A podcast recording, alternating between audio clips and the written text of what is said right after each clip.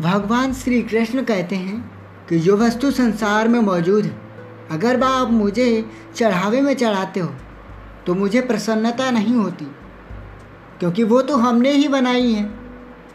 मुझे वो चीज़ें चढ़ाओ, जो तुमने बनाई हैं, यानी कि अहंकार, लालच, ईर्ष्या, क्रोध, धोखा और धूर्तता, इन्हें आप मुझे चढ़ाओ और आनंदित जीवन पाओ।